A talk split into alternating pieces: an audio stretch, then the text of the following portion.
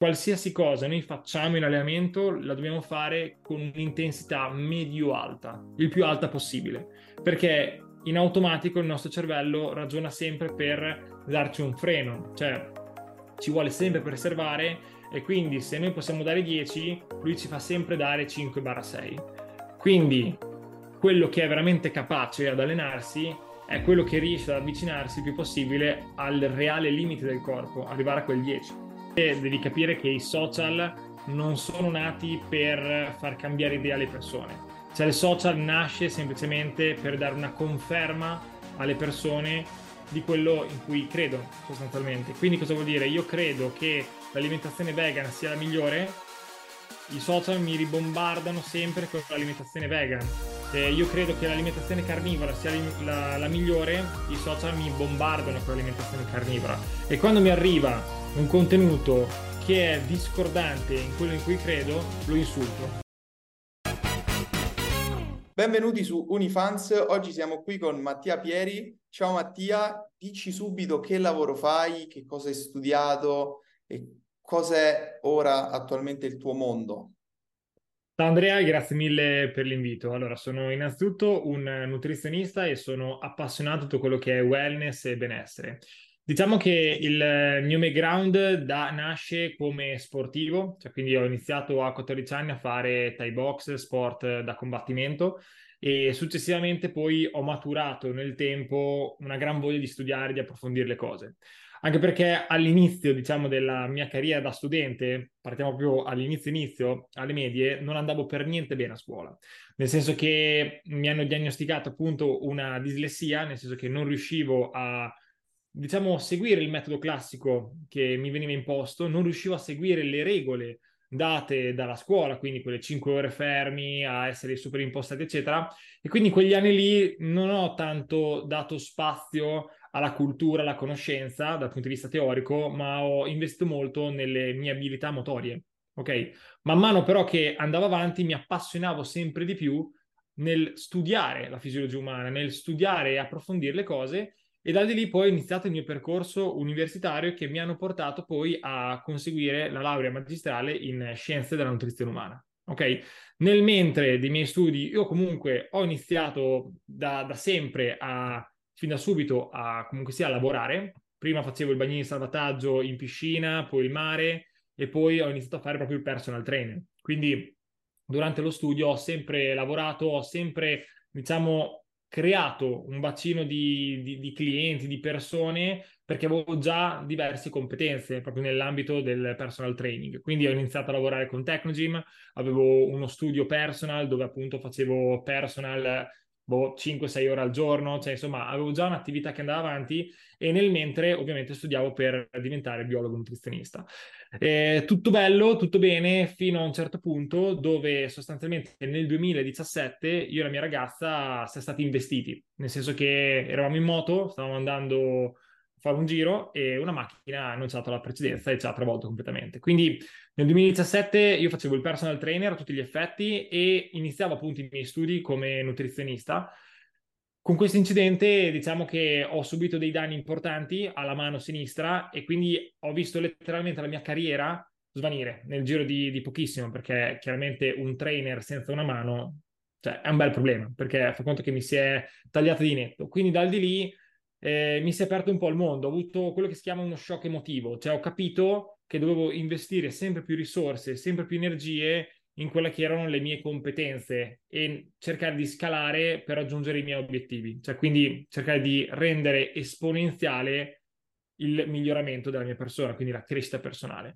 Quindi sostanzialmente dal di lì mi si è aperto un po' il mondo perché ho iniziato a studiare in maniera molto più approfondita, in maniera molto più verticale e, e ho aperto il mio primo servizio di coaching online. Cosa vuol dire? Che nel 2017 nessuno faceva online, era una cosa assolutamente eh, mal vista nel mondo del personal training, eccetera, eccetera. Infatti, eh, diciamo, le persone del mio paese, della, della città in cui vivevo, non, me ne par- non mi parlavano bene dietro, perché sostanzialmente non era ben visto il coaching online nel 2017.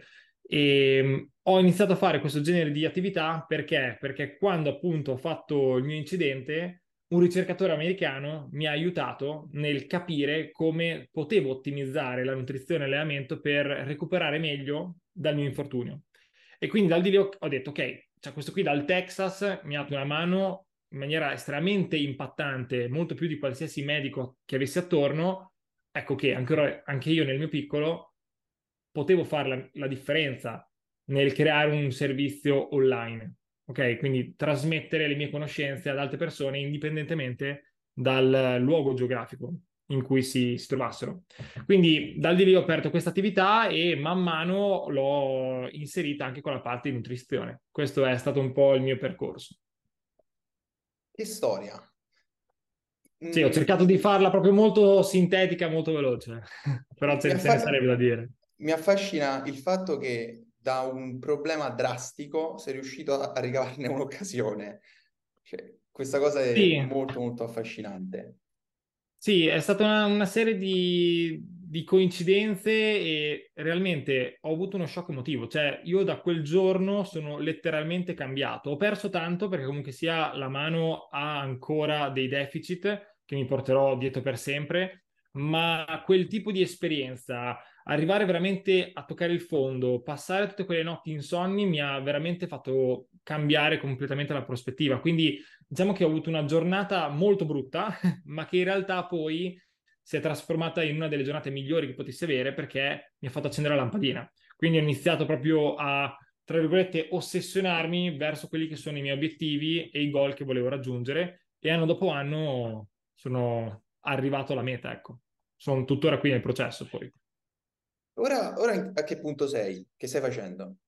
Io ho aperto un eh, percorso dove aiuto le persone a lavorare a 360 gradi sulla nutrizione, sull'allenamento, sul movimento, sul mindset, quindi per portarle verso il loro massimo potenziale, dove sostanzialmente vado appunto a manipolare la loro alimentazione, vado a fargli creare una routine per loro vincente per dargli la possibilità sì di ottenere un risultato estetico gradevole, per migliorare le prestazioni, eccetera, ma per dargli anche le basi culturali per poterlo mantenere, perché tutte le diete funzionano, ma poi alla fine sul lungo periodo tendono a creare enormi fallimenti e generare l'effetto yo-yo, perché le persone non hanno cultura, non sanno cosa stanno facendo. Quindi, diciamo, il mio obiettivo è quello di non soltanto dargli un risultato, ma fargli capire il principio, perché lo stai ottenendo e lavorare sulle caratteristiche uniche della persona. Cioè, quindi il mio metodo è non avere metodi, perché sostanzialmente bisogna lavorare in maniera sartoriale sulla singola persona e gestirla in maniera unica. Ok, perché siamo tutti esseri umani, ma ognuno di noi ha le proprie caratteristiche. Quindi sostanzialmente vado a lavorare in maniera multidisciplinare per portare un risultato duraturo nel tempo. Quindi le persone che seguo non ricevono soltanto una dieta, un allenamento, un protocollo, tutta una questione di assistenza, ma ricevono anche dei webinar, eh, delle lezioni esclusive, un manuale, quindi un libro da oltre 350 pagine da studiare dove parla appunto delle basi del benessere e appunto della nutrizione e del wellness in generale. Quindi diciamo che si ottiene il risultato e si sa il perché lo si sta ottenendo, ma soprattutto nel tempo si impara a diventare autonomi e consapevoli. Quindi non si ha più la dipendenza di un professionista.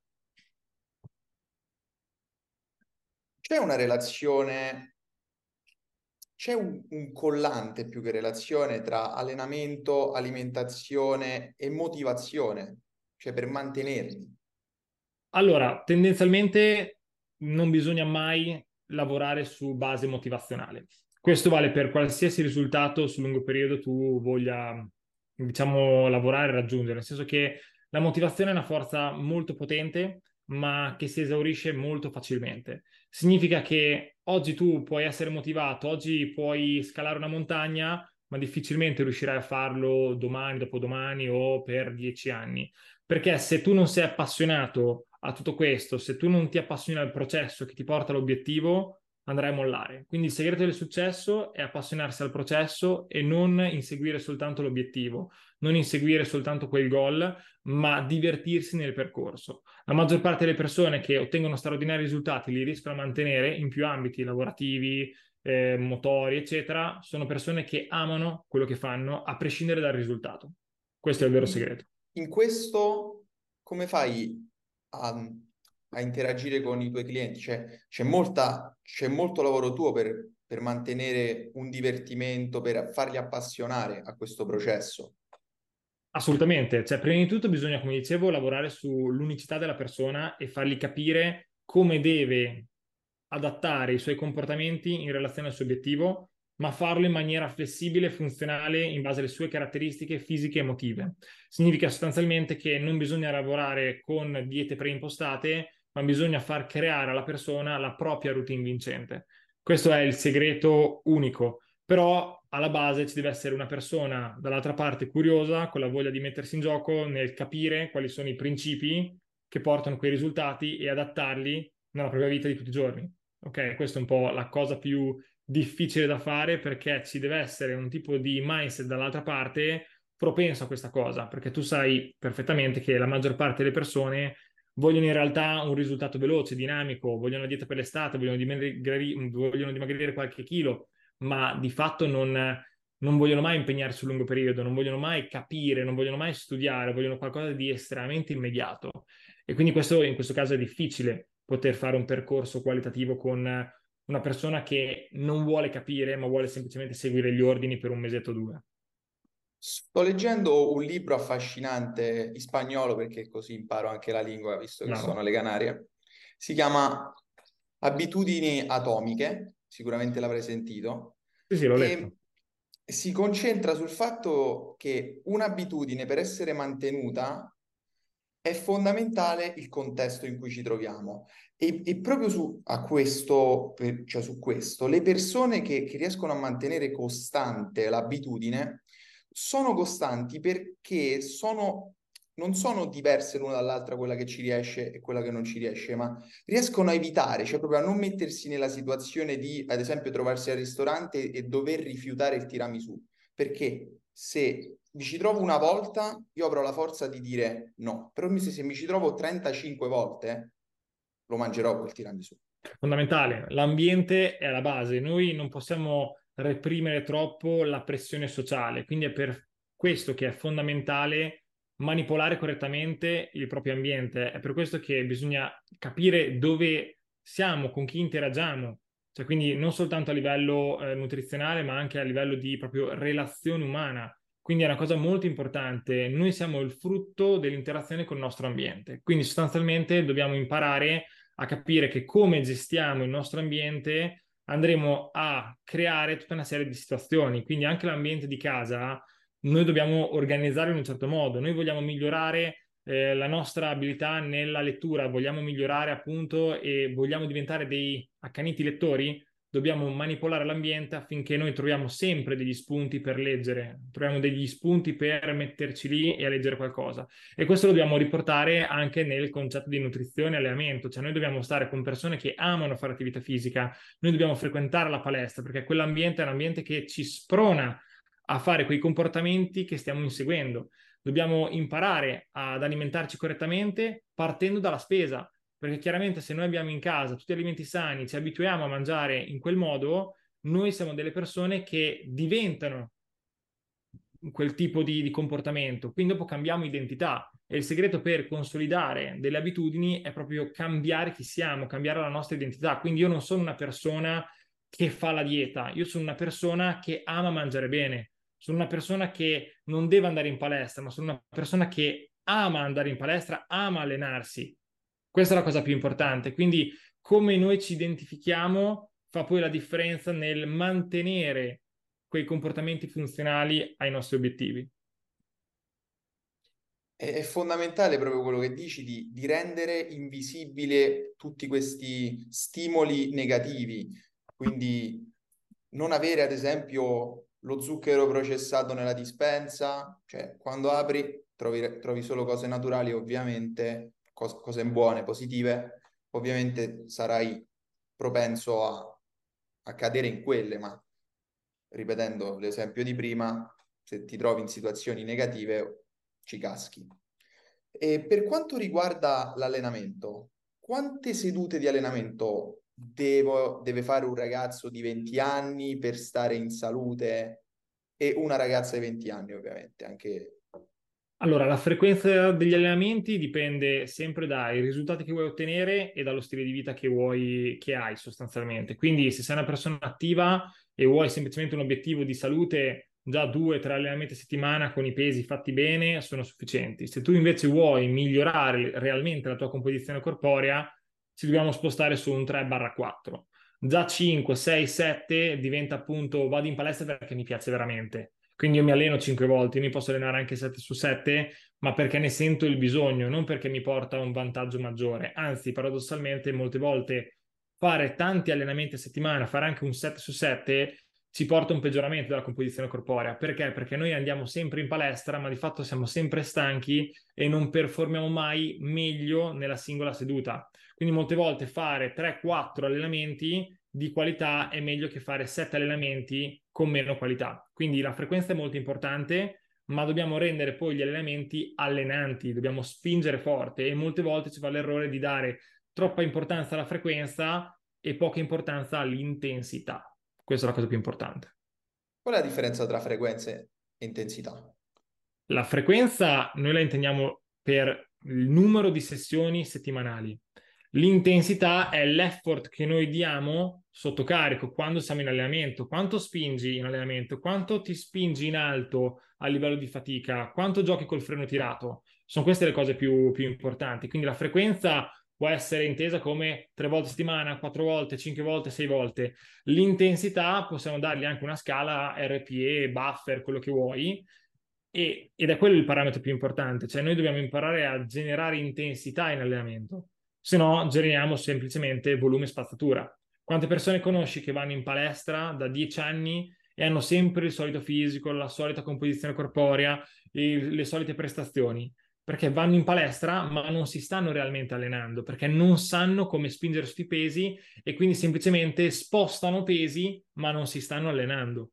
Quindi la differenza sostanziale è questa, cioè la capacità di generare intensità.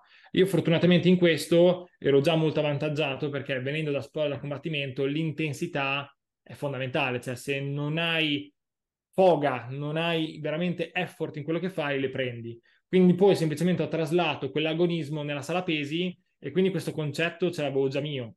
Mentre molte persone vedo che iniziano con la sala pesi e non hanno idea di cosa sia realmente il cedimento, non sanno gestire la fatica, sotto carico mantenendo gli stessi parametri tecnici. E questo è il vero scoglio iniziale del neofita. Quindi questo stimolo allenante come faccio a capire che l'ho raggiunto in un allenamento? Cioè quali sono tutti, diciamo, i, segnali che riesco a captare per capire che ci sono arrivato?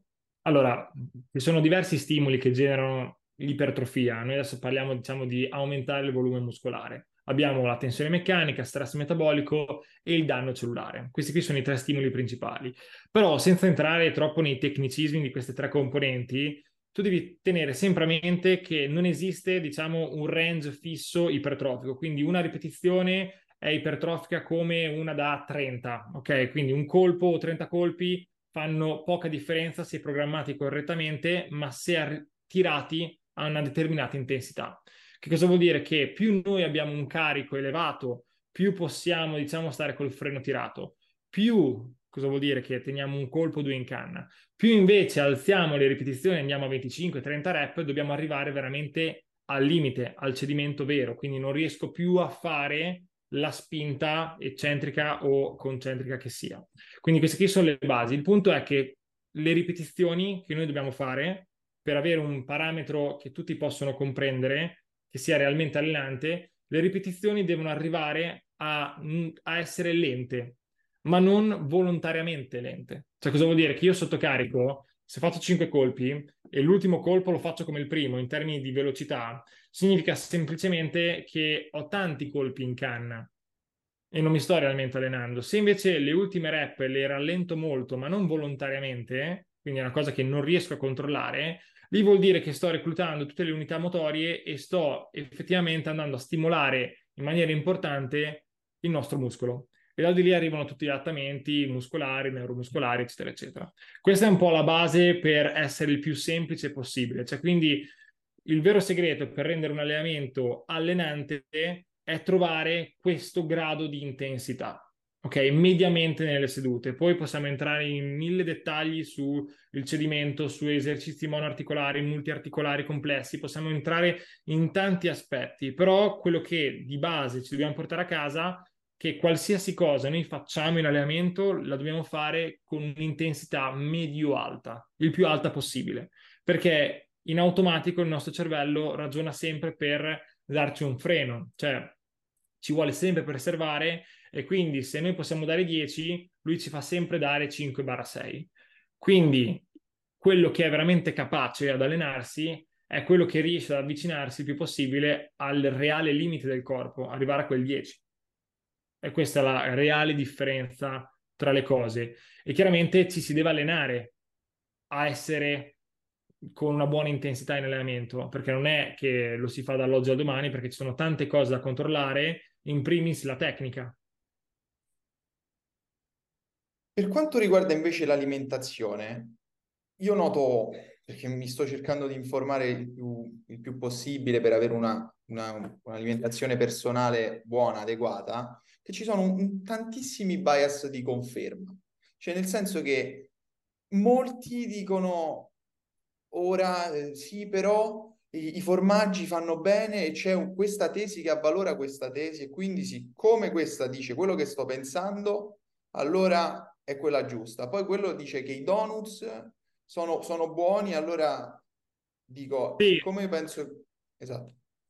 Allora, sostanzialmente devi capire che i social non sono nati per far cambiare idea alle persone. Cioè il social nasce semplicemente per dare una conferma alle persone di quello in cui credono, sostanzialmente. Quindi cosa vuol dire? Io credo che l'alimentazione vegan sia la migliore, i social mi ribombardano sempre con l'alimentazione vegan. Eh, io credo che l'alimentazione carnivora sia la, la, migliore, i social mi bombardano con l'alimentazione carnivora. E quando mi arriva un contenuto che è discordante in quello in cui credo, lo insulto. E quindi queste due unità quindi si vanno a polarizzare e questi contenuti vanno virali. Quindi le persone vanno online semplicemente per avere una conferma di quello che, che credono. Quindi il bias di conferma dilaga online. E il punto è che noi possiamo fare soltanto una corretta divulgazione scientifica, consapevoli del fatto che andremo sempre a prendere una piccola parte di quel pubblico che sa uscire da queste logiche dei bias e riesce a sapersi difendere meglio dalle informazioni che ci sono online. Quindi riescono ad avere una mente molto più critica. Quindi questa è la cosa più, più importante da, da comprendere. Il lato dieta, infatti, quello che io cerco di trasmettere, ma lato dieta, lato informazioni in generale ai miei pazienti, è quello di fargli capire dove prendere le fonti autorevoli per capire realmente come stanno le cose. Cioè, come si legge uno, uno studio scientifico? Dove vado a prendere io le informazioni? Cioè, perché oggettivamente online ci sono tutte le informazioni per capire come stanno le cose. E una di queste sono le linee guida. Cioè, basterebbe che noi andiamo a vedere i grandi istituti anche soltanto la Società Italiana della Nutrizione Umana, che cosa va a dire sulla sana alimentazione, hanno un PDF estremamente dettagliato dove ti spiegano ogni cosa.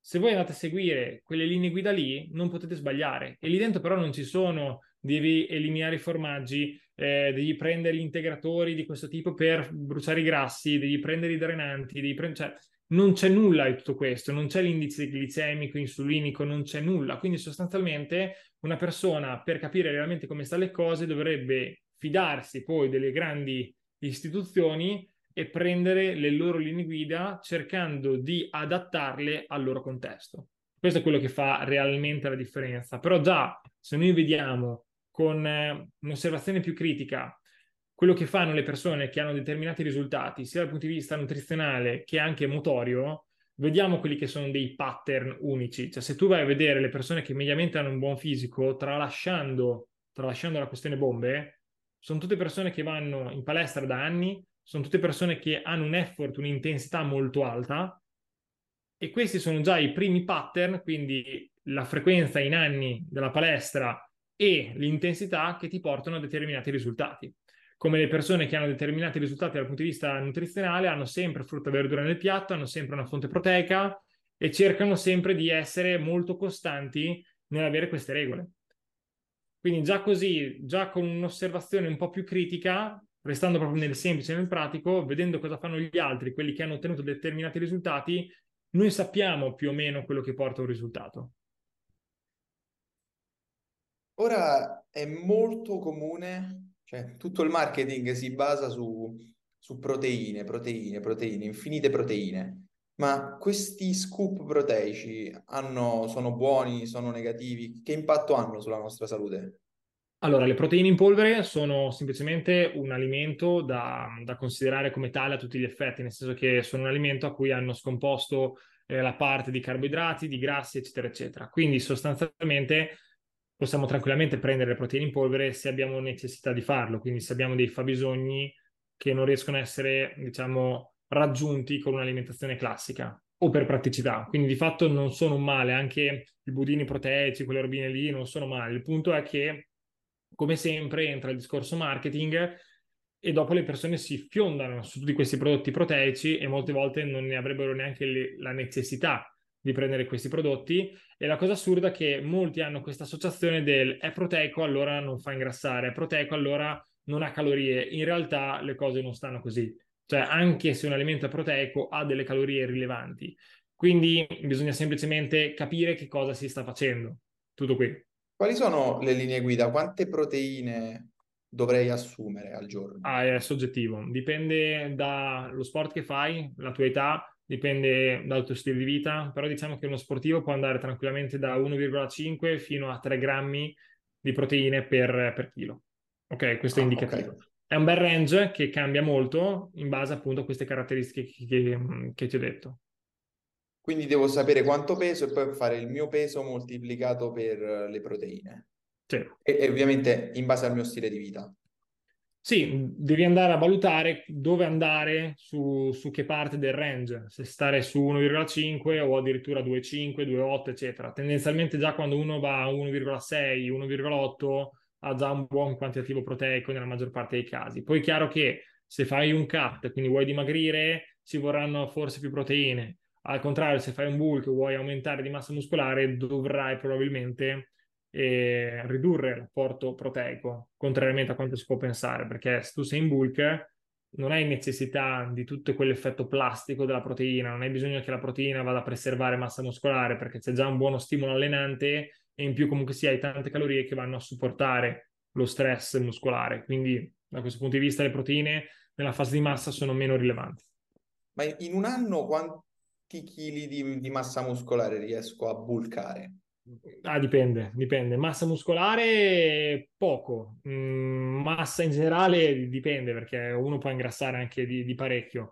Tendenzialmente dipende sempre dal proprio potenziale. Cosa vuol dire? Che io, ad esempio, dopo l'incidente, non, eh, prima dell'incidente non mi allenavo benissimo, nel senso che facevo cose molto metaboliche, molto intense, ma comunque sia circuiti, robe non funzionali per l'ipertrofia. E dopo l'incidente, per la parte di riabilitazione, ho dovuto fare le cose fatte bene, ho fatto pesistica, eccetera, e sono passato nell'arco di qualche mese, non sto scherzando, da 80 kg a 93-94. Ok? Non tirato, cioè non tirato, scusa, non, non eccessivamente tirato, però comunque avevo gli addominali. Quindi tendenzialmente è soggettivo. Io ho ragazzi che iniziano, prendono 15 kg in un anno, altri ragazzi che prendono un chiletto, un chiletto, un chiletto, cioè c'è una grossa variabilità. Il punto è che una persona, se fa le cose fatte bene nel giro di due o tre anni, vede quello che è il suo potenziale. Tant'è che io non mi sono allontanato troppo da quel gol, da quel risultato. Ho migliorato sì le prestazioni, ho migliorato tanti fattori, ma alla fine il mio peso va sempre tra i 95 e i 96. Ok? Quindi di fatto l'80% l'avevo già raggiunto in qualche mese e poco più è molto chiaro. E, ma in un periodo di bulk quanti pasti devo, devo fare? Quante calorie posso raggiungere? Allora, chiaramente più, eh, più calorie abbiamo, più necessità di, di razionare l'apporto calorico in più pasti abbiamo, perché chiaramente non riusciamo a mangiare in, in uno o due pasti 3-4 mila calorie. Quindi sostanzialmente se abbiamo 3-4 mila calorie possiamo splittare il tutto in 4-5 pasti tranquillamente. Mentre se facciamo un cut e abbiamo poche calorie, molte volte conviene ridurre il numero di pasti, quindi anche tre pasti al giorno sono sufficienti. Io, ad esempio, quando devo dimagrire, faccio due pasti al giorno, quello che viene chiamato digiuno intermittente. Ok, molto chiaro. E nella fase di cut quanti, quante calorie si raggiungono? Cioè? Cioè 2000 calorie, 3000 calorie? Cioè... Ah, dipende. Dipende dai tuoi fabbisogni. Se io ho 3000 calorie di norma calorica, devo fare un taglio energetico dalle 300 alle 500 calorie, mediamente. Poi posso fare anche di più se ho dei fabbisogni particolarmente alti, però tendenzialmente questi sono i range di taglio calorico. Tutto bellissimo, mi piace tutto quello che abbiamo detto. Ora mi viene una domanda, ma la tua routine qual è? Cioè, riesci a calcolare tutto questo, lavorare, allenarti? Mi spieghi cosa fai da quando ti svegli a quando vai a dormire? Sì, allora sembra complesso in teoria, ma in realtà è semplicissimo perché arrivati a un certo punto negli anni, che poi è quello che cerco di trasmettere ai miei pazienti, diventa un automatismo e non bisogna stare sempre a guardare tutti questi numeri, questi dati. Il punto è sapere che cosa si sta facendo e fare quel 20% che genera l'80% del risultato. Questa è la cosa più importante in assoluto. Quindi la mia giornata parte con eh, neanche la sveglia, mi sveglio naturalmente tra le 8 e 8 e mezza, alzo la tapparella, faccio entrare la luce in casa e poi inizio a fare una micro colazione, prendo creatina, vitamina C e parto subito a, a, lavorare. Quindi non è che ho una routine mattutina particolare, eccetera. Io come mi sveglio sono attivo e parto. Lavoro fino all'una, quindi faccio dalle 9, 9 e mezza fino all'una non stop, cioè quindi non ho pause, caffè, distrazioni, tiro dritto, dove il eh, lunedì, mercoledì e venerdì faccio Thai box all'una, l'una, l'una e un quarto, e ehm, poi ritorno, faccio la pausa pranzo a casa, io abito vicino al mio studio, pausa pranzo a casa dove mangio in genere una grossa fetta di carboidrati e proteine, poi ritorno in ufficio sulle 14 quarti, 15 e faccio una tirata o fino alle 19-20 oppure il martedì, giovedì e sabato faccio una tirata fino alle 5 e poi mi alleno. Ok? Quindi mi alleno quelle sei volte a settimana tendenzialmente. La domenica invece lavoro soltanto alla mattina da casa. Questo è quello che più o meno faccio. E a che ora vai a dormire? Sulle 11. E, e la cena a che ora la, la fai? Tra le 8 e mezza, 9 orario italiano classico. Sì, sei, sì, sì, sei d'accordo con, con, gli americani che la fanno alle 18? Ma dipende, dipende. Io ho pazienti che la fanno alle 18, ho mio nonno che mangia alle 5 del pomeriggio, cioè dipende, cioè, ognuno ha i suoi orari, non c'è un orario migliore o peggiore, dipende un attimo uno come è abituato e come è strutturato sostanzialmente, quindi non c'è un meglio o un peggio. Molti la fanno ad esempio alle 11 di sera, quando facevo il personal trainer a tempo pieno, quindi avevo tutti i personal eccetera, uscivo dallo studio alle 9 e mezza, 10, mangiavo alle 10, 10 e mezza e per quanto riguarda invece la cena, che cosa... Allora, tendenzialmente molto simile al pranzo, tendo ad alzare un po' di più la quota proteica, perché banalmente ho più tempo per cucinare, per spazzucare in cucina, però tendenzialmente le robe sono più o meno sempre quelle. Considera che io non mangio la carne, quindi mangio molta roba vegan, eh, pesce, uova, eccetera. Quindi alla sera tendo a preparare cose un po' più elaborate, sostanzialmente. A pranzo è il classico piattone di riso o pasta con verdure e proteine, tutto qui. Quindi non è neanche molto estrema come cosa, non è super complessa, eccetera. E una volta o due a settimana mangio la pizza. Ehm, ho visto un tuo post su cui mi è venuto un dubbio perché purtroppo mi vengono ogni tanto quando vedo qualcosa di...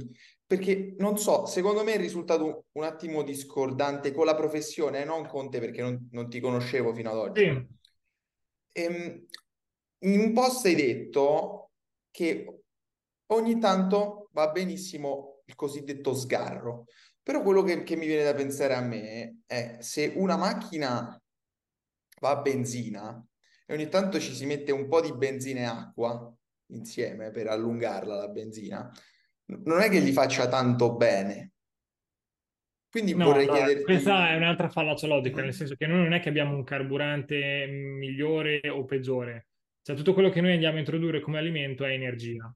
Quindi noi lo dobbiamo contestualizzare in questo modo, quindi anche lo zucchero raffinato è una importantissima fonte di energia, però chiaramente dipende a chi viene dato questo zucchero e in che quantità. Quindi se prendiamo un, uno sportivo, un ciclista o uno come me, lo zucchero puro è carburante, cioè io spingo come un drago quando mangio molti zuccheri, anche semplici, eccetera, eccetera. Quindi di fatto non esiste un reale veleno quando noi parliamo di alimentazione. In più dobbiamo anche considerare che il cibo non è soltanto nutrizione, ma è gratificazione. Noi abbiamo due sistemi, un sistema omeostatico, quindi controlla le disponibilità energetiche del nostro organismo, e uno non omeostatico, quindi un sistema edonico, deputato quindi alla gratificazione del piacere. Quindi le diete falliscono per motivi psicologici perché? Perché diventano troppo, passami il termine, macrobiotiche. Quindi diventano troppo eh, con un'ottica di sano, non sano, togliere tutto quello che è saporito, calorico. In realtà la nutrizione non è togliere, ma è un equilibrare. Quindi uno può mangiare la pizza, uno può mangiare il sushi, uno può andare al McDonald's, però dipende sempre dalle quantità e da come questo viene gestito. Perché paradossalmente se una persona ha come gratificazione massima un panino dal McDonald's, mangiare una volta a settimana il panino dal McDonald's o una volta al mese non soltanto non gli farà male, ma gli darà una scarica di gratificazione importante che gli permetterà di aderire meglio a una dieta sana. Poi io al McDonald's non ci entro neanche morto, però ognuno deve far fronte a quelle che sono le proprie caratteristiche. Quindi io ho detto che ho la pizza come comfort food, altri magari hanno la cioccolata, i biscotti, eccetera. Il punto è che noi dobbiamo includere questi alimenti perché l'inclusione porta maggiore aderenza e questa è la cosa più importante. Ok, molto chiaro. Mi hai, mi hai risolto questo dubbio, meno male. E ho sentito prima che dicevi che la mattina prendi vitamina C e creatina.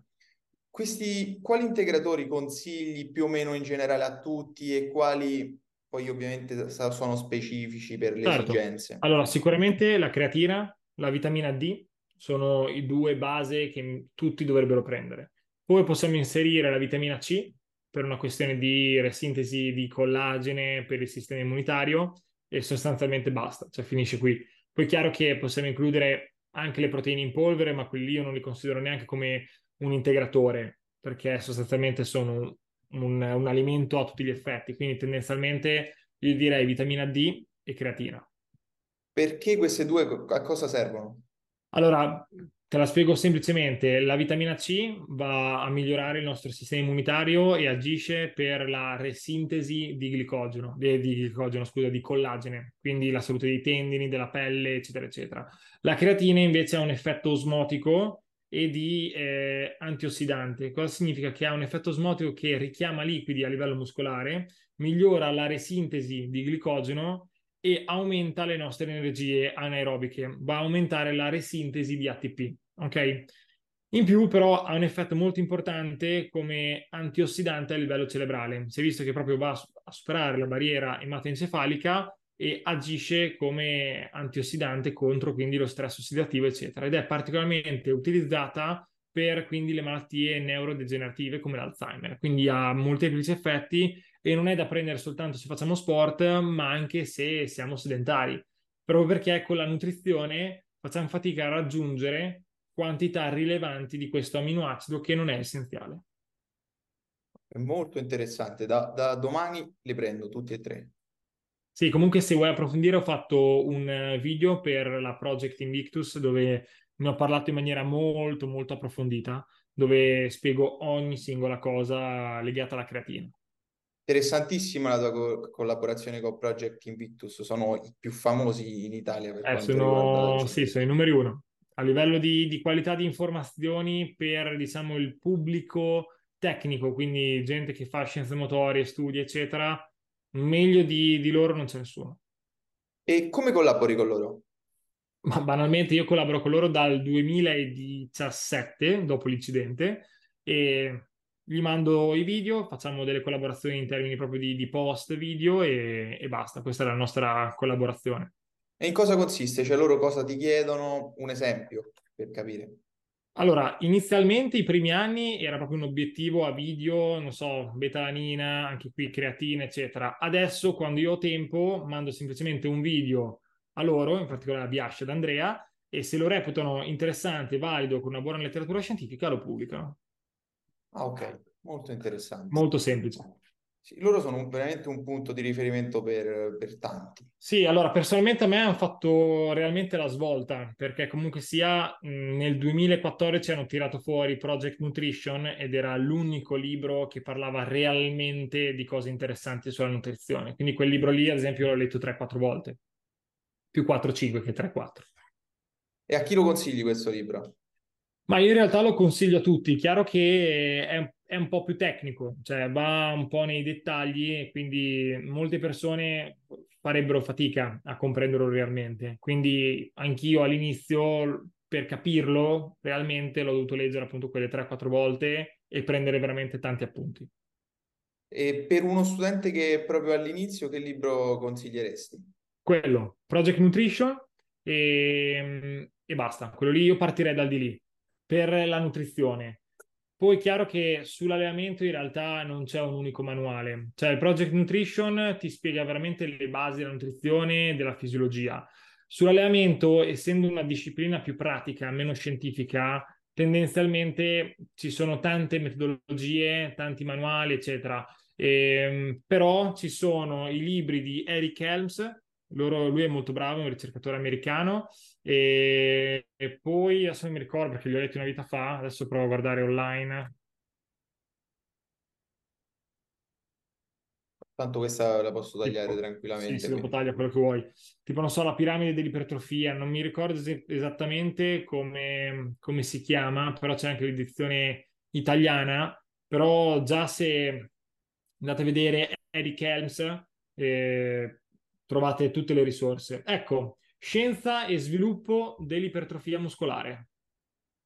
Lì già ci sono tutti i parametri fondamentali per eh, la creazione di, di, ipertrofia muscolare. Ecco. E ehm, come, come il tuo punto di vista è iniziato a cambiare e quanto realmente? Cioè, io credo ormai tu quando vedi un corpo umano riesci a capire subito quali sono i comportamenti sbagliati e le abitudini sbagliate di questa persona. Ovviamente per quello che poi in maniera superficiale non conoscendola, ma ha realmente impattato a, a te a livello emotivo vedere l'ignoranza delle persone e della nostra società al riguardo? Allora sì, cioè io ho creato tutti questi percorsi del coaching proprio per andare a compensare questo gap culturale a livello della, della società. Cosa vuol dire? Che il nutrizionista classico è una persona, semplicemente un professionista che dà il compito a casa, quindi il paziente diventa un soldatino che esegue gli ordini del foglietto io da coach, da trainer, ho detto ok, questo comportamento, questo tipo di servizio a me non piace, nel senso che io ero abituato a educare eh, le persone che, che, seguivo per fargli capire perché dovevano fare lo squat, che cosa dovevano sentire, per renderli autonome e consapevoli. Cioè, quindi l'obiettivo è sempre stato quello, educare e insegnare, fare il coach. E vedendo però lato sanitario questo gap culturale, questo gap formativo di servizio, ho detto ok, facciamo qualcosa di diverso con gli stessi principi del coach, ma applicati a una disciplina più sanitaria, più medica sostanzialmente. Quindi ho deciso di aprire i percorsi del coaching dandogli questo angolo di lavoro più culturale, più legato alla sfera eh, della consapevolezza, del mindset, proprio per aiutare le persone e dargli un vero percorso di crescita, per fargli cambiare non soltanto il corpo o le proprie prestazioni, ma anche mentalmente. Cioè una persona che fa con me uno, due, tre anni è una persona che poi non torna più indietro perché ha un bagaglio culturale di consapevolezza unico ed è estremamente consapevole e quindi di fatto cioè, non, non ha più bisogno del nutrizionista, del foglietto o robe varie, capito? Sì, e, ehm, se ora dovessi diventare genitore, non so, hai una ragazza, quindi immagino sì. che nascesse... Quali sono gli obiettivi che, che ti che definiresti nella tua famiglia, cioè delle tue regole per, per secondo te per dare un, uno stile di vita a tuo figlio adatto? Sì, questa è una domanda molto interessante. Allora, noi dobbiamo sempre guardare i pattern che portano a determinati risultati. Significa che i bambini che crescono meglio, i bambini che hanno più chance di avere successo in futuro sono bambini che crescono in famiglie felici, bambini che crescono in famiglie tendenzialmente anche numerose, con tutta una serie di regole non imposte, ma che fanno parte della cultura, come mangiare a tavola, seduti, senza distrazioni, farsi da mangiare da soli, guardare poca TV, essere concentrati sul momento, essere concentrati nel momento conviviale. Questi sono i fattori primari per lo sviluppo di, di un bambino e il dialogo. Questi qui secondo me sono i fattori primari e la libera espressione del proprio pensiero. Questi sono i fattori più, più importanti dal punto di vista caratteriale emotivo. Poi, non lo so, non essendo genitore, eh, ma avendo per ora fatto solo il figlio, non ti so dire poi nel pratico che cosa bisogna effettivamente fare, perché mi manca questo tipo di esperienza, però tendenzialmente se andiamo a vedere i ragazzi che hanno più successo derivano da questi comportamenti sostanzialmente, con ovviamente una buona composizione corporea e una buona attitudine al movimento e allo studio. Cioè, questi qui sono dei parametri fondamentali. Cioè, sostanzialmente quello che io sono, mi piacerebbe riportarlo in un mio ipotetico figlio. Senza impo- imporre niente, io sono tendenzialmente liberale, quindi mh, mm, cioè, io do il buon esempio e poi se l'altro mi segue bene, non è che voglio imporre di andare in palestra, alzare pesi o seguire una sana alimentazione. Io quello che posso fare è dare il buon esempio tre merende che, che daresti a tuo figlio per andare a scuola? Ah, dipende, dipende perché anche qui non c'è un meglio o un peggio, dipende quello che gli piace. Cioè, se è un ragazzo che fa sport, si allena, eccetera, e vuole mangiarsi un Kinder Pinguì, un, eh, una brioche confezionata, eccetera, non è un problema, capito? Cioè, dipende da che tipo di persona è, che cosa vuole fare, che cosa gli piace, perché come, come dicevo, cioè, non bisogna imporre nulla. Quindi se lui vuole mangiare una schifezza, gli si dà una schifezza. Bisogna capire perché vuole mangiare quella schifezza e che cosa fa durante gli altri pasti, sostanzialmente. Quindi, quindi se, se, lui volesse mangiare sempre solo junk food, gli si dà sempre il cibo così. Sì, difficilmente arriverà a un punto del genere, perché comunque io l'esempio non gliel'ho dato. Lui ha sempre comunque sia eh, visto cibo sano, si è sempre abituato a quello, eh, vive in un contesto dove n- non è, tra virgolette, accettato quel cibo, quindi tendenzialmente naturalmente è portato a non andarlo a bramare. Cioè, chi è che ama il junk food? Chi è cresciuto in una famiglia che ama il junk food? Tant'è che l'obesità è estremamente interfamiliare. Quindi semplicemente noi siamo mh, degli esempi per, per degli ipotetici figli, cioè quindi semplicemente noi abbiamo preso tanto dai nostri genitori, ma in maniera totalmente inconscia, perché semplicemente con l'immersione, col fatto che siamo sempre stati con loro, abbiamo preso, vuoi non vuoi, dei loro tratti caratteriali, proprio perché, come dicevamo all'inizio, il contesto sociale è determinante sui nostri comportamenti e sulla formazione di chi siamo, sulla nostra identità. Molto chiaro, Mattia, davvero. Io, io vorrei ringraziarti per questo tempo prezioso. Sei Grazie stato efficacissimo e spero che tutti abbiano seguito fino alla fine perché queste sono veramente parole preziose.